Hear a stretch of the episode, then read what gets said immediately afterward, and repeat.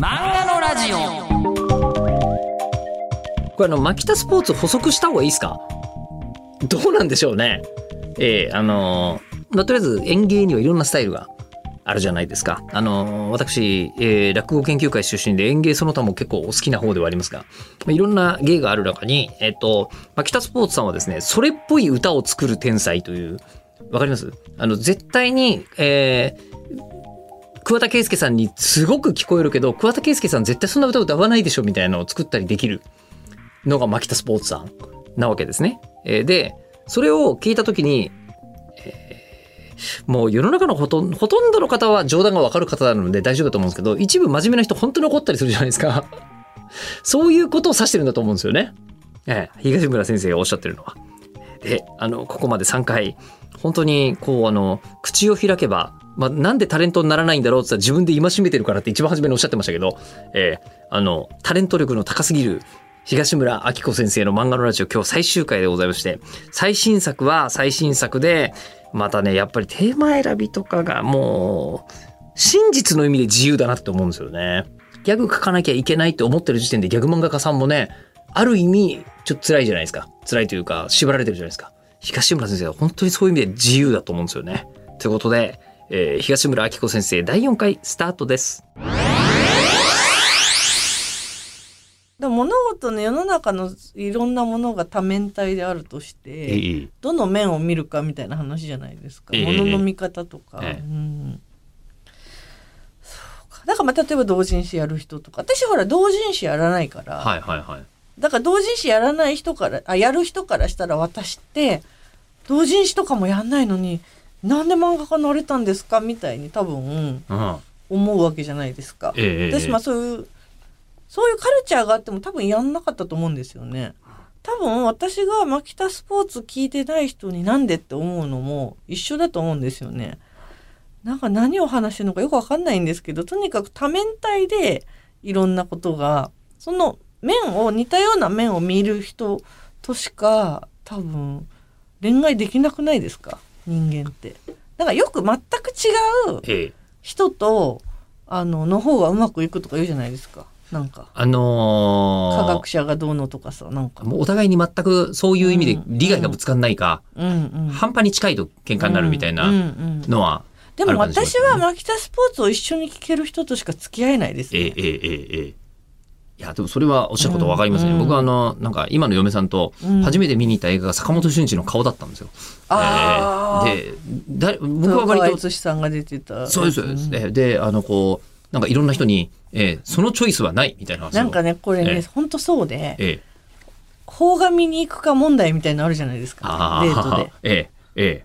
でも私邦画一緒に私は相棒ザムービー一緒に行ける人だったら絶対結婚できるとえ思うんですよ。カはいップルが。うん。でも普通のリア充の人って例えばそのハリウッド映画のなんかい一番今これみたいなやつを見に行くわけじゃないですか。うん。顔か。でもそれで持ったわけでしょ。間が持ったわけでしょ間が持ったっていうよりむししろ、あの、いや僕はもう自分として見たいのはそれだったから、うん。行くしかないじゃんと思ってうん。行って、うん。時間そこだったし、つって、じゃあ行こうっつっうんて、で、これはでも惹かれるかなと思ったけど、本人面白がってたんで、あ、大丈夫かなっていうふうに思った人でしたからね。そういう感じ。わかります。うん。そういう感じが、うん。あのもうそもそもうん。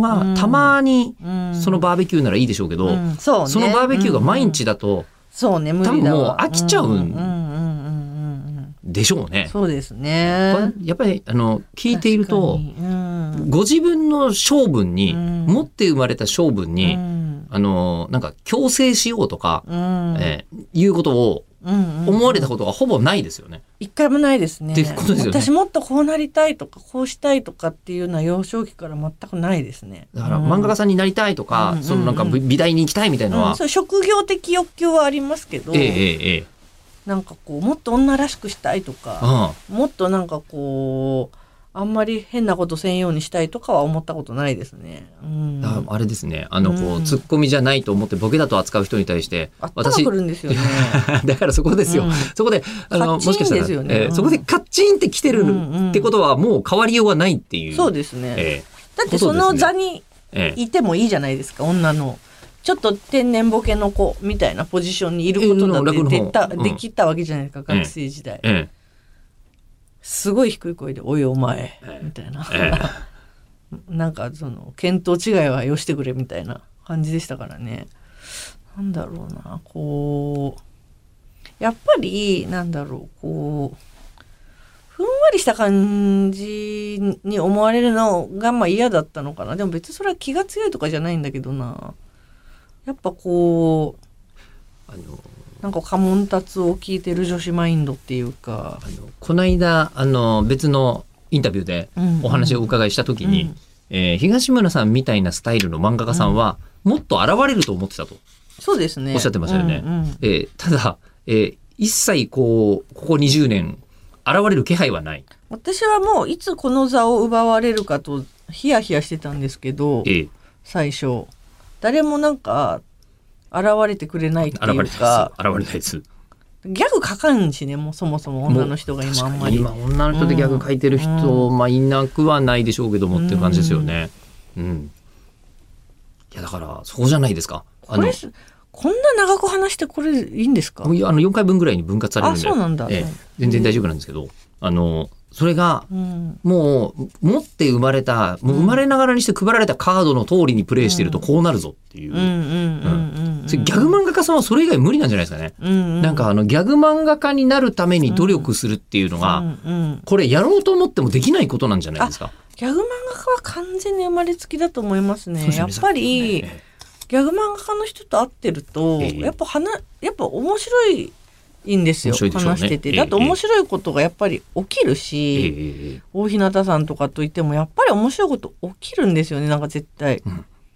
不思議で。私あのだからもちろん例えば学生さんでその漫画学科にちょっとこう講演会行ったり教えに行ったりとかするときに学生さんでやっぱりそのギャグ漫画描きたいって子もジャンプとかに出したいって子もいてやっぱその子のギャグ漫画読んでももう無理やって言いますもん。あまずわかるんだ、うん、き君無理って。ギャグ漫画家は。うんうんうん、だからまともなスポコンとかうんちゃんと、ま、真面目に主人公が努力して頑張るって話書いた方がいいって言ってもうもうもう無理無理っていう感じでやっぱ如実にあると思いますねギャグの人は。あのーこう10代ぐらいって、うん。あのこう見られたいがあるじゃないですか。うんうんうんギャグ漫画家じゃの人はむしろギャグ漫画じゃなくてうん。俺はアーティスティックな漫画が描きたいんだって思うけどなんかいつの間にか世の中にいろいろと何にも響かねえなっていうのを繰り返してるうちになんか自分の気持ちの通りに作ったもんが一番響いちゃうぞ世の中に。っていう風になったりするとえーいうような通りでもしかしてあのみんな例えば「鬼滅の刃」が好きな人は「鬼滅の刃」みたいな漫画描きゃいいんですよね初めっから。うんうんうん。そうですね。鬼滅の刃をまんま描くんじゃなくて。うん。うん鬼滅の刃が心の底から面白いと思う人はそれを書くべきだしギャグ漫画が心の底からうん。変わったキャラが出てくるのが面白いなと思う人はずっとそれ書いた方がいいしっていう。ね。はいやもう生まれつきだと思いますけどねそういう気質みたいなのって。なんか世界のこう切り取り方っていうか。あ、それが才能ですかね、多分。そうですね、でなんかそこの優越とかはあんまなくって、うん、はい、うんはい、はい。なんだろう、うん、タイプっていうかさいなんかだから才能っていうかタイプだと思ってて人間の。はい、はい、はい。うんだからこうえ絵に描いて漫画にするタイプっていうだけでもまあ分かれるじゃないですか。の中に漫画家さんになろうと思うが思わないからですもんね。だしねやっぱね女優さんとか、はい、はい。俳優さんが一番大変だと思うそういう意味で。というと、漫画家なんて女優さんとか俳優さんに比べたらマジで全然遊んでるようなもんだと思う。だって私だからほら自分のがドラマになるから、はいはいあの撮影見に行ったりとか、まあ、するじゃないですか。で別に女優さんとか俳優さんに友達がいるとかそういう話じゃないですよ。別にそんなお友達とかはいないけど見ててまずセリフ覚えなきゃいけないじゃないですか。無理すぎませんか？待ってください。お笑いプロダクションですよね。皆さんネタとか覚えてらっしゃいますよだって。あれは同じことを何十回もやるわけで いろんなライブで毎回同じことをやるから、それはう歌を覚えるのと一緒でそう初回だけは緊張するかもしれないけど、一緒だからネタって。うん、だそうですね。でも女優さんとか俳優さんって前の日に明日やる分を覚えて、しかも一回覚えてやったらもうそれうん捨てるわけでしょ、そう。使わないですね。芸人と違って。うんでしかもなんていうの？その見た目を美しく保ったり太れなかったりそういう身体的なメンテナンスもやりつつなんていうの？セリフも覚えてよくできるなと思いますよ一番激務なんじゃないのって思いましたその撮影とか見てて。裏を返して、うんそういう方々のうん話、立場になってみると、うんうんそれがやりたいのかもしれないですよ。うんなんかどうぞでえよく覚えられるねってえ覚えるの嫌でしょって言うとなんか楽しいんですとかって言うんですよね。これは本当になんか向、きむ向いてるんだなっていう。あの、20代の頃それ言われても全然わかんなかったんですけど、もうこの年になると、あこれ続けてよく毎日そんだけ喋ることありますねみたいなこと言われますけど、いや、あんじゃんみたいに思うことしか結局ものにならない吉田さんだ。ってお思われるよねそうやってそう思われます。ね、思われますけど、うんいや、だってあんだし、うんうんうん。いろんなことあるし多分そういうことなんだろうね。職性分なんでしょうね。だから性分が漫画家さんの場合は、職業だけじゃなくて、さらにうん。ギャグになるかストーリーになるか、みたいなところにも出るしう、んしかもずっと一人でこもってるのがいい人もいれば、うん。東村先生いろいろ周りと関わってないと、割とアシスタントさんとかが仕事場にいないとあんまやる気になんないタイプ。一人だとうんうん、やる気ないですね。やる気出ないですね。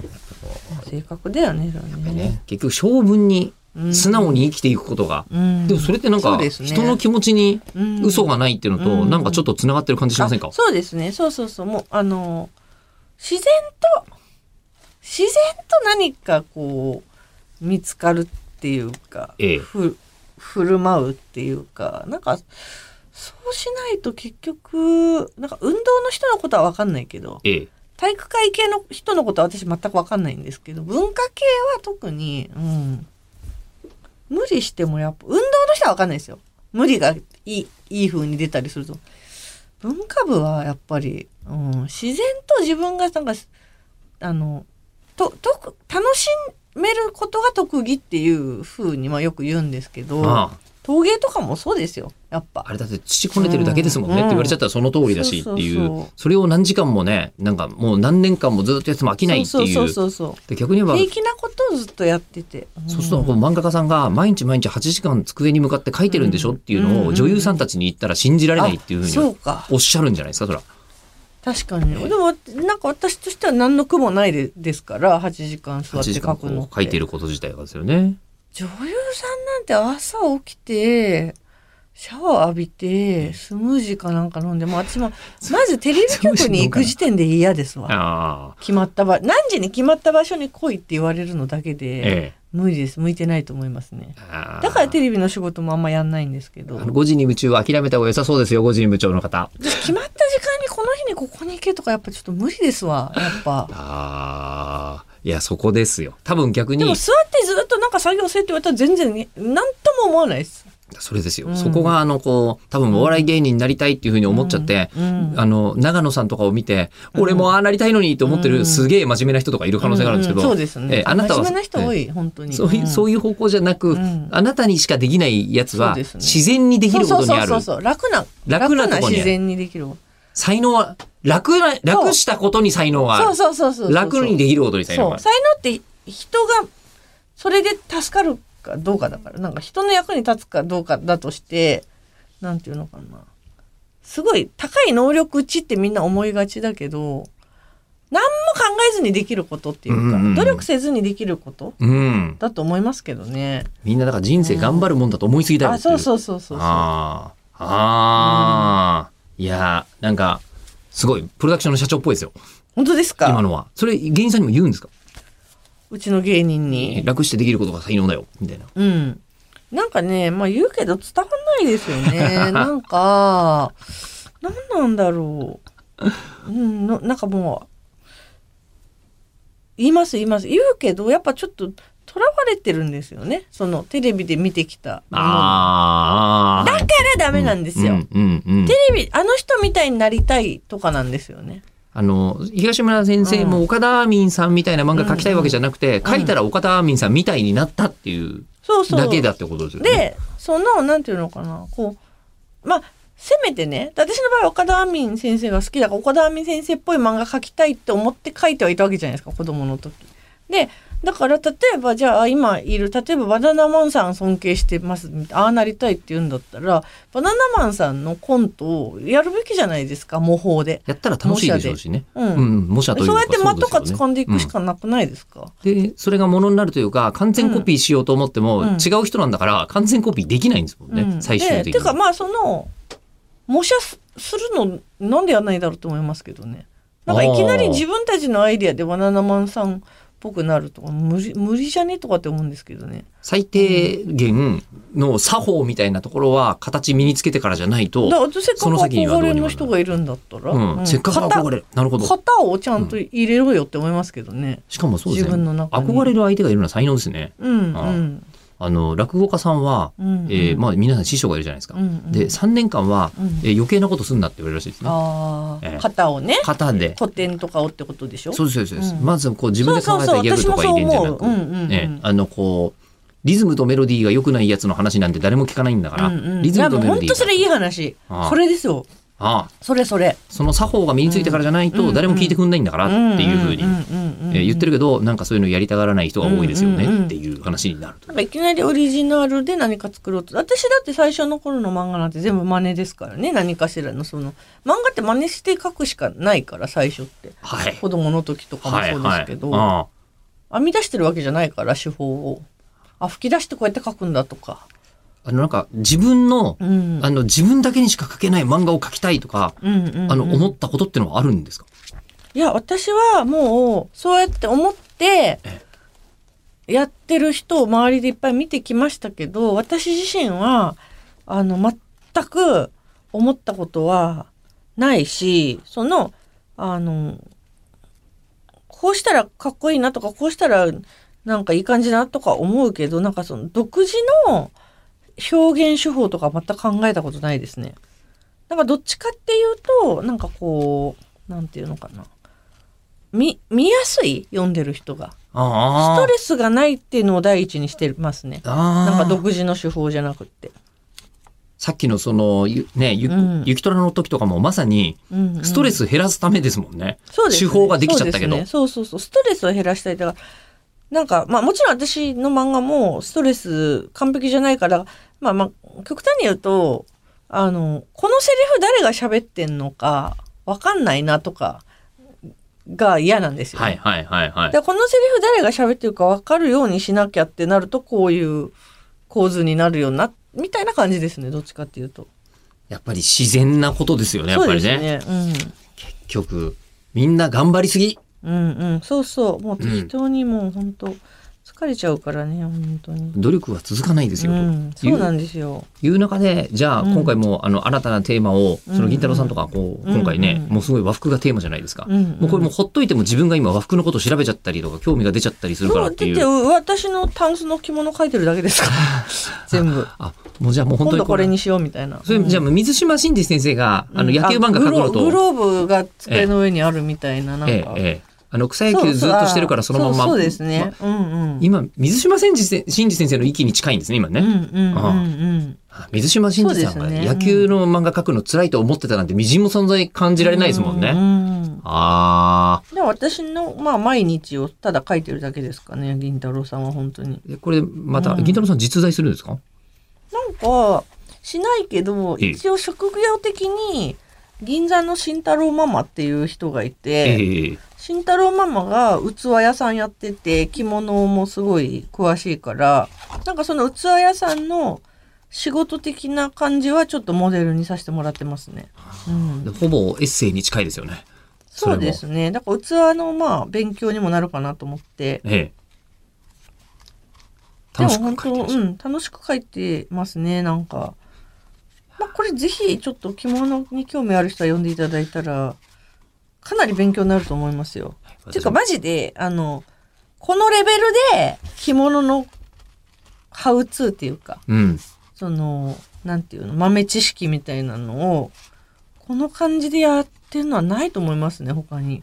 あとそうなんですよね。だから、東村先生、その、なんか絵が、うん。絵より会話がとかおっしゃってましたけど、うんうんうん。あの、服に関しては、うんうんあの、こう、確か万遍かなんかで拝見したんですけど、うん。ね、あの、ものすごくこう、一人一人のキャラクターがどんな服着てるかあっていうのは、すごい、うんもう下手でも絵は下手でも何着てるかとかはこだわりますね。そこはあの、こう、うん。あ、キャラクターを見せるとはそういうことだからという。そうですね。でもはあ。マジでこの銀太郎さんはマジで私本当今まで買った着物屋さんとみんな LINE でつながってて、ええ。着物屋さんにこれってこうなんですかねとかって LINE で聞きながら書いてるんでその私が着物に詳しいからこういう漫画ができたというよりも全国の着物のプロたちのなんかレクチャーを集約して書いてるから本当におすすめですねそういう意味で。あの、取材、お嫌いだって言ってましたけど、うんうんうん。これ取材をしてるつもりがないから、そうですね。取材なんだけど。そうですね。してないけど LINE で着物屋さんにはめちゃめちゃ聞いてますね。みんなプロですからねだってね。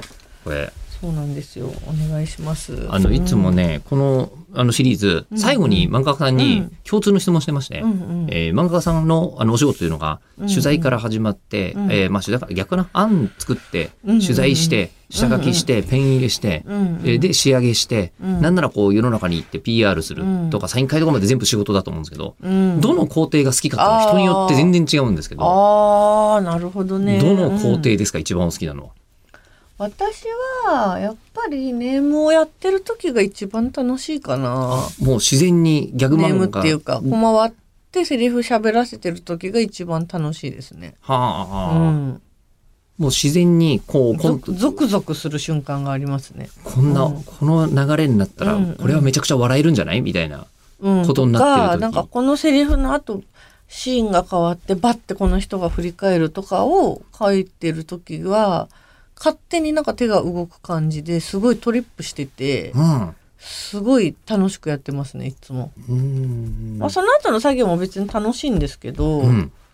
あの嫌ではないんですけどやっぱうんゾクゾクして興奮するのはやっぱネーム考えてる時ですかねうーん。なんかほぼ直さないんで一発書きだからなんて戻ったりとかもしないんで、うん映画をなんか見てるみたいな自分であ、自分の中で。うん自分でここでええ開開催されてる映画を見てるようなワクワク感っていうか感じですね。昔あの、こう、斎藤和義さんが、うん。うんえー曲を作るっていう、特にこう、ヒット曲になっちゃったような曲っていうのは、うんうん。えーこの世の中に、うん。えーどこにも発信されてなくて自分だけ受信してるラジオがあって、そこで流れてる曲をコピーしてるみたいな感じなんだよね、みたいなあーでも。すごいわかりますそれ。